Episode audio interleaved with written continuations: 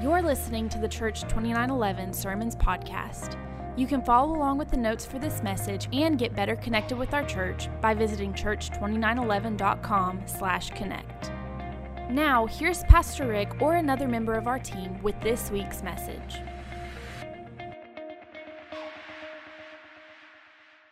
So, you probably haven't really noticed this, so I want to point it out to you, okay? Just in case you hadn't, I want to point it out to you. So far in the Reckless Sermon Series, when we've talked about being reckless, you know, and maybe some of us are a little stepping on toes. I got accused last week of meddling, so if you didn't hear last week's sermon, you want to listen. I'd say now you won't listen to it because you think I'm just meddling, right? But even talking about the habits, as we talked about last week, when we deal with our habits and we do those things, who's that benefit? It benefits me when I deal with my habits, when I deal with my stuff. So what we've been talking about in Reckless up to this point is we've been talking about stuff to help us. We've been talking about things that, you know, help our lives, make our lives better, make our marriages, make our relationships, help us be stronger. Everything we do, we've been talking about being reckless so those good things can happen.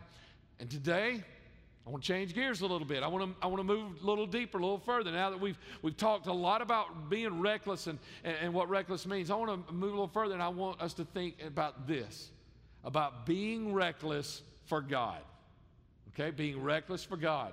Not just being reckless to benefit me, but being reckless for God and His kingdom and His purpose and His plan.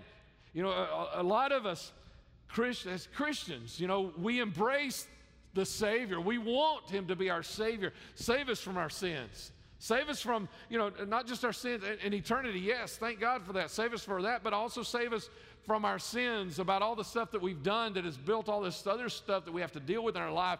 Save us from that and give us some peace and deliverance and help with those things. And so we embrace Him as Savior, but sometimes we don't embrace Him as Lord, because we've got this idea, I think, a lot of times that when we embrace Him as Lord, that, you know, then He gets to tell us what to do and all of that. And so what we've not done is we've not taken that step, you know, to get that place, to understand that even in that, it's still all for our benefit, that we've dealt with more of the don'ts, you know, don't do this, don't do that, don't go here, don't go there. You know, we've dealt with all that. We deal with all those kinds of things, but there's also some do's, some things that God wants us to do, some things He wants to lead us in, some purpose for your life and those kinds of things. And when is this going to change? It's like, where does this change happen? That we begin to understand and we come to grips with it, and we begin to appreciate the fact that God has called us. Let me show you when this happens. Go to my first slide here. Things change when you learn it's not that you've got to, but that you get to. Not that you've got to do this, that God says do so and you've got to do it. But things change when you realize it's not that I've got to, but I get to. I get to be a part of this. I get to see these awesome things happen. I prayed the prayer. Did you? I prayed the prayer last week for Wayne Newman, that while we were in service, that God would heal him, and it happened. I'm a part of it. I get to say I was part of that. You know, it wasn't that I had to pray for Wayne Newman. I got to pray for him. I got to pray. I was privileged to pray. I was blessed to pray. I was blessed to have the opportunity to pray a prayer that led to, was part of, a miracle. It's not that I've got to, but I get to. Okay, let me ask you this question. If God were to tell you right now, tomorrow morning when you get up, I want you to give a $1 million gift to the church or some charitable organization, even it just somewhere. If God were to tell you, I want you to give $1 million tomorrow morning when you wake, what would you do? What would be your response to that? You know, what would you tell God back? If God spoke that to you right now, what would you answer to God? Would you pull out your phone and open your app and show God your checking account balance and say, wait a minute, God, you see this? Do you know this? God, do you know about this? Or would you say, God, I think your secretary in heaven got a wrong number when you dialed me up today, right? I mean, what would you do if God said, I want you to give $1 million tomorrow morning? What would you do? What would you do? Not write a bad check. I'm saying, actually, God says, I want you to give $1 million. What would you do? What would you say? Can I tell you something? There is a faith inside of you. That's what I was talking about last week when I was talking about Wayne Newman and his faith that he had and all about that strength. And you may say, you know, I even told Wayne in the hospital that day, I said, man, this faith you've got, we got to get you well because we got to keep you praying for people with this kind of faith. But you know what? You've got it inside of you too. The Word of God says every one of us has been given a measure of faith. And it only takes a little bit of faith, but you've got to act and operate on that faith. And there is a faith inside of you that is just dying to get out of you. This faith that if God spoke to you right now and says, tomorrow morning, I want you to give $1 million. There's a faith inside of you that wants to scream, praise God. That means before the sun rises tomorrow morning, I'm going to be a millionaire. Think about it. Because if God tells you, not God tells you I want you to try, but God says I want you to give $1 million tomorrow, then he's going to enable that. God doesn't call us to do stuff we don't want to do. I know a lot of people, I've heard so many people say, you know, well, I'm just afraid to give everything I got to God because I'm afraid he'll call me to be a missionary to some foreign land. Can I tell you something?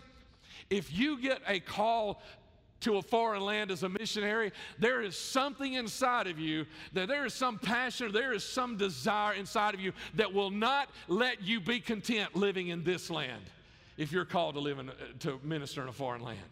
God doesn't call us to do things we can't do. God's not going to tell you to give $1 million tomorrow if you don't already have $1 million. But you know what? If he tells you to do it, then there must be some money coming your way before you wake up tomorrow morning. Because God wouldn't tell you to do something you cannot do. And I'm not just talking about the $1 million. That was a good example, I think.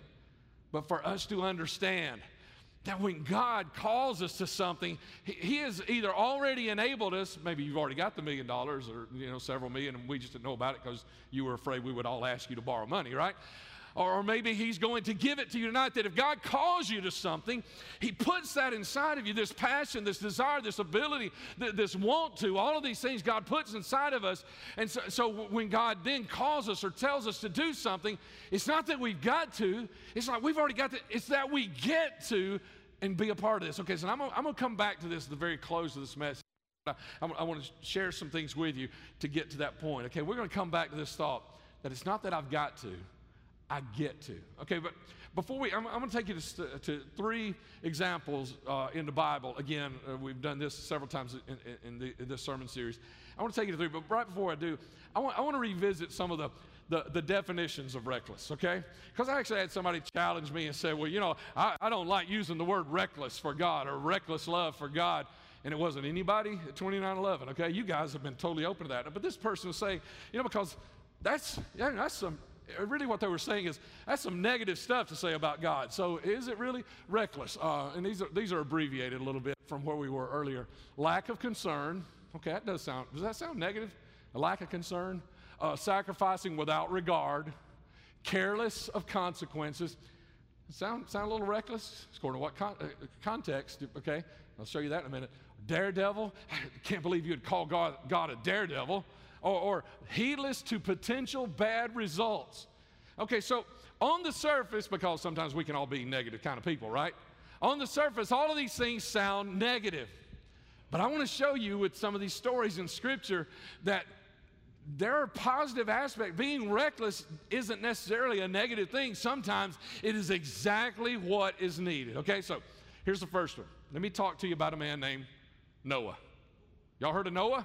You know, guy that built the biggest boat ever built in history until about 100 years ago. Now think about that.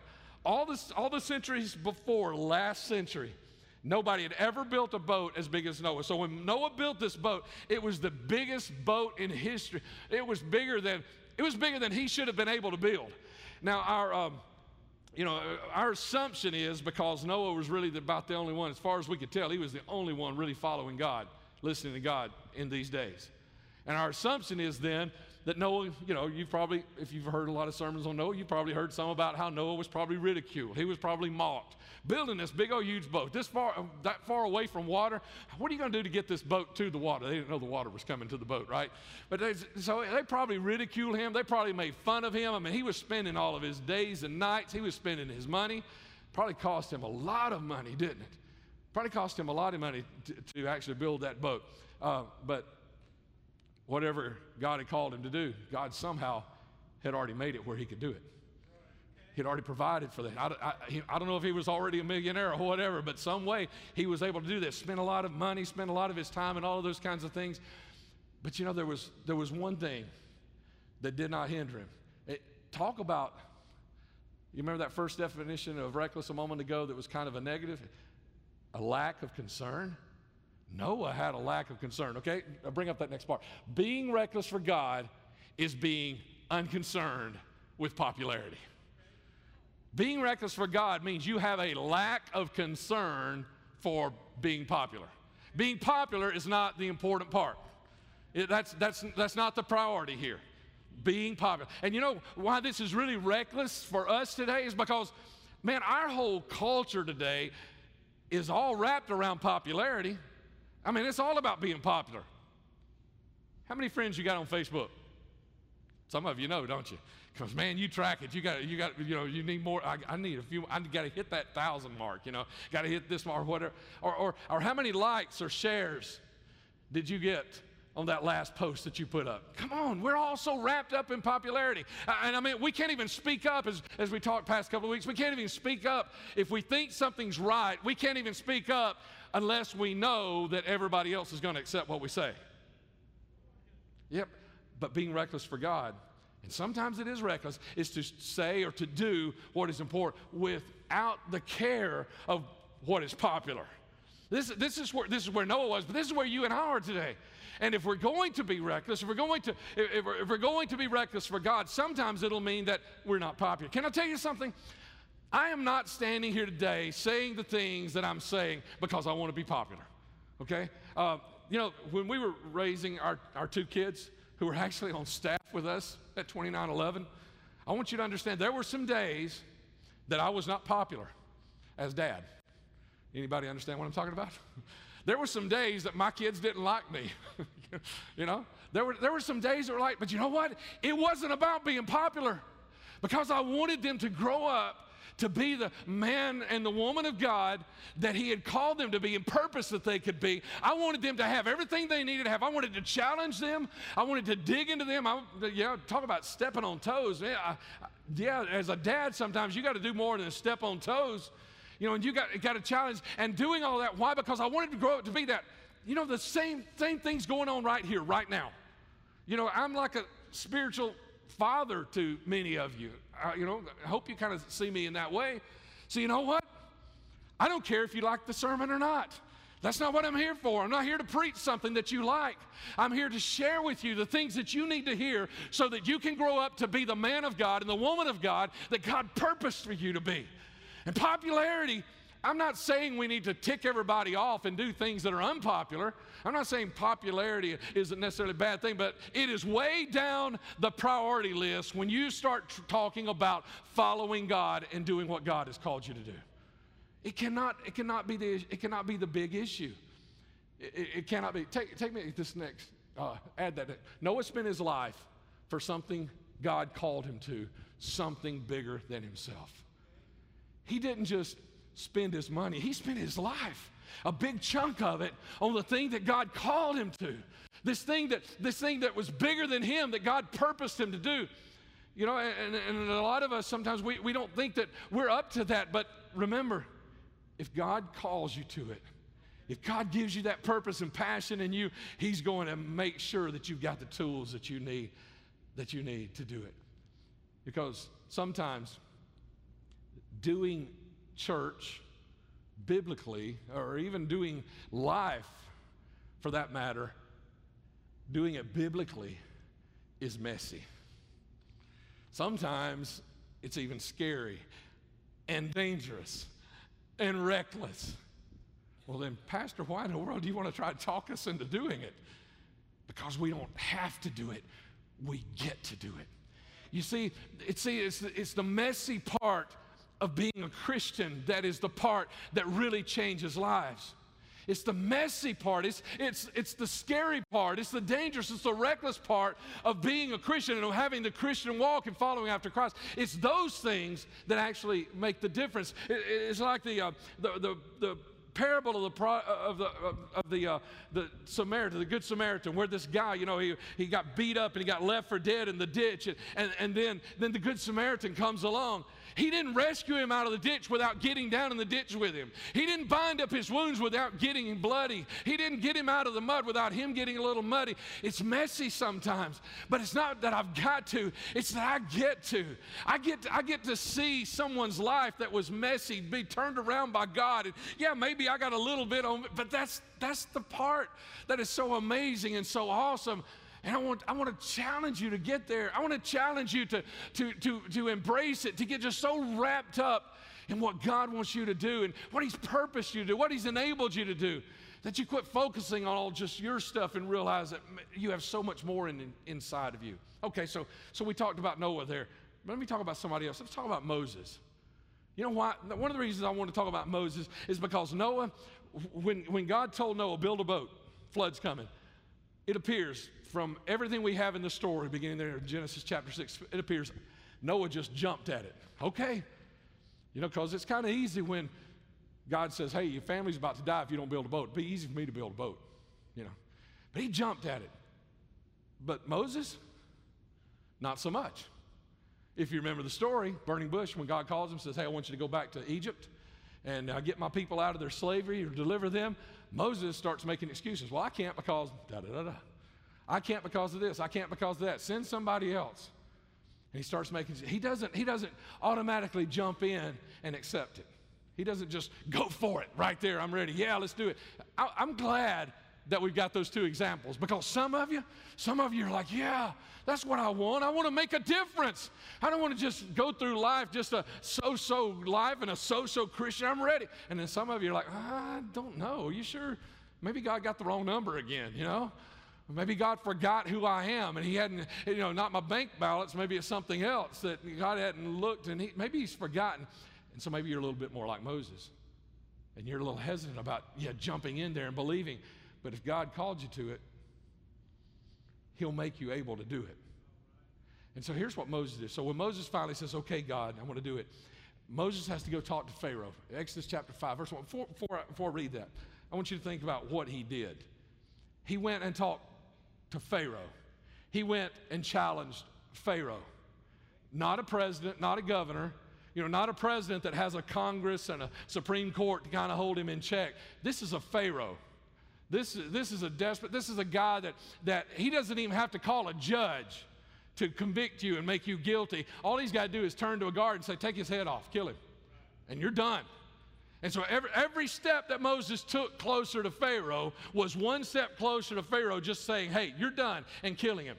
So after he presented to Israel's leaders what God had told him, Moses and Aaron went and spoke to Pharaoh, and they told him, this is what the Lord, the God of Israel, says. Let my people go so they may hold a festival in my honor in the wilderness. He said, Pharaoh, God says, let all the slaves go so they can go in the wilderness, have a festival. He was putting himself at risk. He was putting himself in danger. And by my count, I actually went through and counted. By my count, he went before Pharaoh 16 times. May have gone more times, but I counted 16 times that he definitely went and stood before Pharaoh.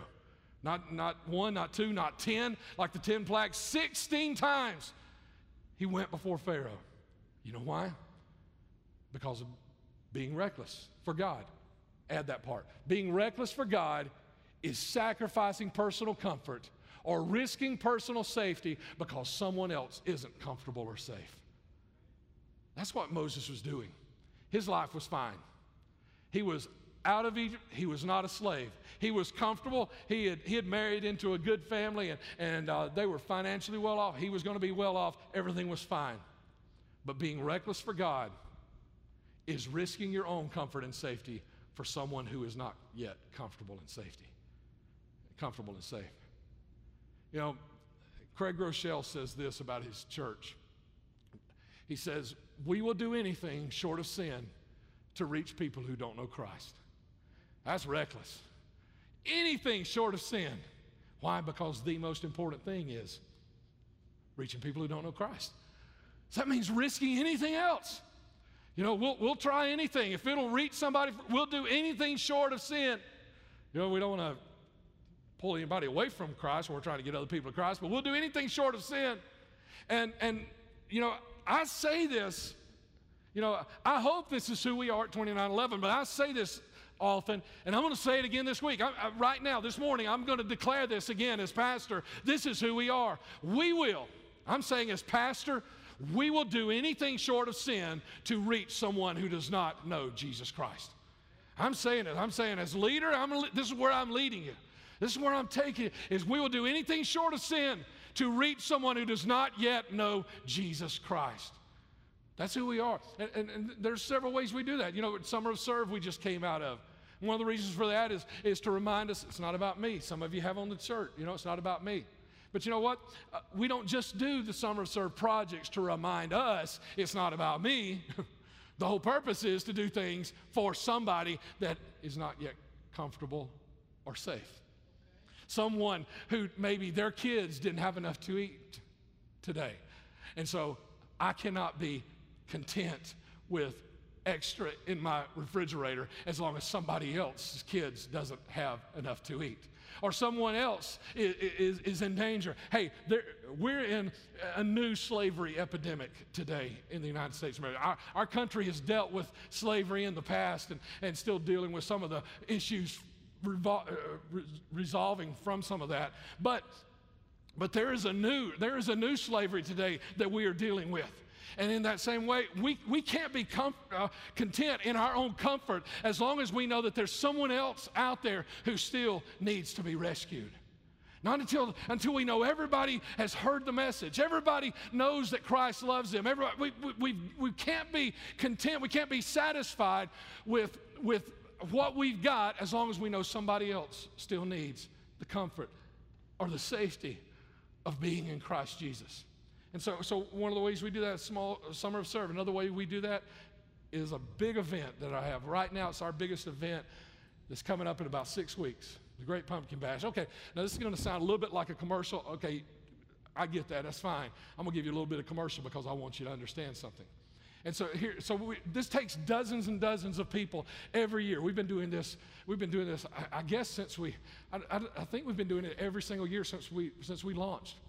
And so we do this, and it started real small over in our little parking lot over at the church in Mount Olive on Mount Olive Road, there at Tommytown in Mount Olive Road. And now that we've moved into the middle of everything going on in Gardendale, it's kind of exploded. I mean, it's almost gotten to that place where, you know, it's just kind of so big, it's almost like, you know, you might want to say, well, maybe we need to, you know, maybe we need to scale it down. Maybe we need to stop it because it's more than we can do. Hey, wait a minute. If God calls us to it, He will enable us to do it, right? And if God has called us to this, and so you know what we got to do today is actually the first day you can start signing up to serve there and to do things. And here's some of the things that happen. Let me tell you this. Here's one of the overreaching ideals of what happens here is Halloween. It is the night where the world comes to our door. Whether you're at home passing out candy or you're out here in the grass with us while we're doing the Great Pumpkin Bash, it's the night when the world comes to our door. You know, we don't have to chase them down. We don't have to tell them something. It's the night they come to us and they find out that we're not saying, hey, we're Christians and what we believe is right and the way you're living is wrong. But they come to us and they find out that, hey, we're so full of the love of God, we're not content until we make sure everybody's comfortable, everybody's safe, everybody's got to have something to take care of. Every single year we know we feed kids that would not have had something to eat before they went to bed that night. You know, some of you think, yeah, candy. Well, yeah, but we give them a hot dog too and some potato chips and whatever and some candy. And I'm like, so what? I believe every kid ought to have some candy. You know, there are kids probably hadn't had candy in months, and if we give them a bag of candy that they can go home with, I mean, that's like a blessing to be able to do something like that. And so we give them, by doing this, we create this safe place. I remember when our kids were small, you know, it was like we started really starting to be careful about neighborhoods that you'd go into, and you just have to only go to houses that you knew people and all that stuff. So here's one of the things we do. For an hour and a half, we create a safe place, a safe atmosphere for these families to come and bring their kids and for them to enjoy time together and also get something to eat, get some candy, go home with a full stomach and know that a church through the love of Jesus Christ, reached out to them and told them, you're important enough for us to spend all this time and effort and money on you, and because everything's free. So this is why we do this, because we will do anything short of sin to reach someone who doesn't know Jesus Christ. Okay, here, third one real quick, just before we close. David. Y'all know David? Man, there's so many stories about David, but the big one that most everybody, even if you're not someone who's raised in church, most everybody knows the story of David and Goliath, right? The big giant. Here's what, I'm gonna read these couple of verses up here, but before I do, I want you to think about this.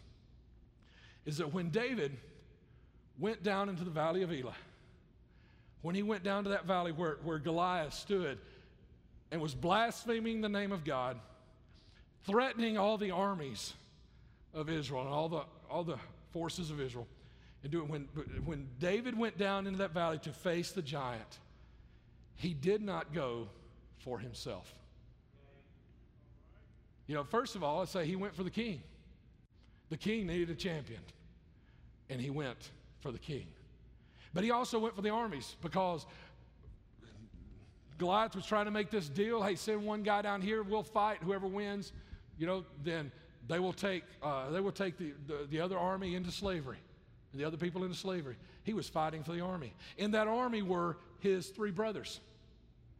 And if things went bad, they could have been killed. So he was fighting for his three brothers. He was going down to face Goliath for his three brothers. But it wasn't just that, you know, because I know maybe like if we're like Moses, it's really easy for us to say, oh, wait a minute. You know, what David could have said is, whoa, wait, this ain't my battle. This is not my fight. I'm not in the army. I'm just a teenage boy I watch my dad's sheep every day. It had been very easy to say, that's not my battle. I'm going back to watch the sheep. It'd be so much easier to do that. But David couldn't do that. I love this second verse that I've got on the screen for you, okay? When David went in the valley, he didn't go for himself. Verse 40, he picked up 5 smooth stones from a stream and put them into his shepherd's back. When he went and faced Goliath with only 5 stones and a sling, he didn't do it for himself. Then, armed only with his shepherd's staff and sling, he started across the valley to fight the Philistine. And you skip down to verse 48, and it says, and as Goliath moved closer to attack, David quickly ran out to meet him. That once David realizes this is what I'm called for, then he picks up and he runs out to meet him. Maybe you're not an early adopter like Noah, like God calls you and you're ready. Yes, I'm ready to build a boat. Come on, pastor, show me where it's time to build something. Let's do it. Maybe you're more like a Moses and you're like, I don't know, God, is there not somebody? Are you sure you meant me, God? Maybe you back off. But once you get it, I believe once you get it, you're going to be like David and realize this is what I've been called for. This is what I've been chosen for. This is what I've been gifted for. This is what I'm passionate about. God's not calling me to do something I don't want to do. He's calling me to do what I'm passionate about in my heart and in my spirit. And like David, you'll run to it and say, I'm here to fulfill the purpose that God has put in my life and has given to me. So add that part there at the bottom there now for me. Being reckless for God is doing what should be done without regard to cost or consequences. When David went down to that valley, he didn't go for himself, but it was his life that was at risk. It was his life that could have been paid that day, but he went and he risked that without regard. Again, isn't that the negative definition of reckless? Without regard? He did what he did without regard. It was reckless in a lot of people's eyes. It was reckless in everybody's eyes, on probably everybody looking, Philistines and Israelites. It was reckless, but he did it because he was being reckless for God. He was choosing that, being reckless for God. Because you think about this, if David had gone back to just watching the sheep, maybe he'd have been left alone. Maybe the army would have been wiped out, and even his three brothers, but he'd have been safe watching the sheep. And yeah, they'd be taken into slavery maybe. But, you know, as a teenager, he probably wouldn't be messed with too much. The Philistines would have more important things to do than mess with just a shepherd, teenage shepherd. But one day David was going to get married. One day David would have kids. And if somebody didn't go to and fight and face this giant, his future generations were also going to be born into and raised in slavery. When David went down into that valley, he didn't go for himself. He went for his king. I'm not just talking about an earthly king. Y'all getting me? When David went down to face that giant, he went for his king. He went to be a champion for it. He didn't say, I've got to. He was saying, I get to go be my king's champion today. He didn't go there for himself, but he went there for all the armies and for his own family, the brothers and sisters around us. He went there not for himself, but for his own family and even for his future and for his family to come. That's who he went for and why he went for. Take me to this last slide, last little thing right here. I've said this many times. I hadn't said it in a while, just as a good reminder and a close. In the early church, no one was content with too much if someone else had too little. I mean, when you read the book of Acts, you see it several places that people just sold stuff to say, here, let's help families in need. No one was content with too much as long as someone still had too little. And I know what that sounds like to some of you. I'm talking about me not being able to sleep at night when I know a little kid doesn't have food to eat. Me not being able to sleep at night when I know that one of you is dealing with an issue and I don't have an answer yet except prayer. No one was content with too much as long as anyone had too little. This was the spirit that was in Christ that had come in to his church in those early days of the church, right after Acts chapter 2 when the church was birthed. I mean, right at the very end of that chapter, you start seeing it the first time when people started selling things and bringing them so that we could take care of people that didn't have enough. But that's not really our culture today, is it? That if I've got too much, I need to find somebody that I can bless. That if I've got an abundance, or if I've got extra, that I need to find someone to bless. But that's the spirit of Christ.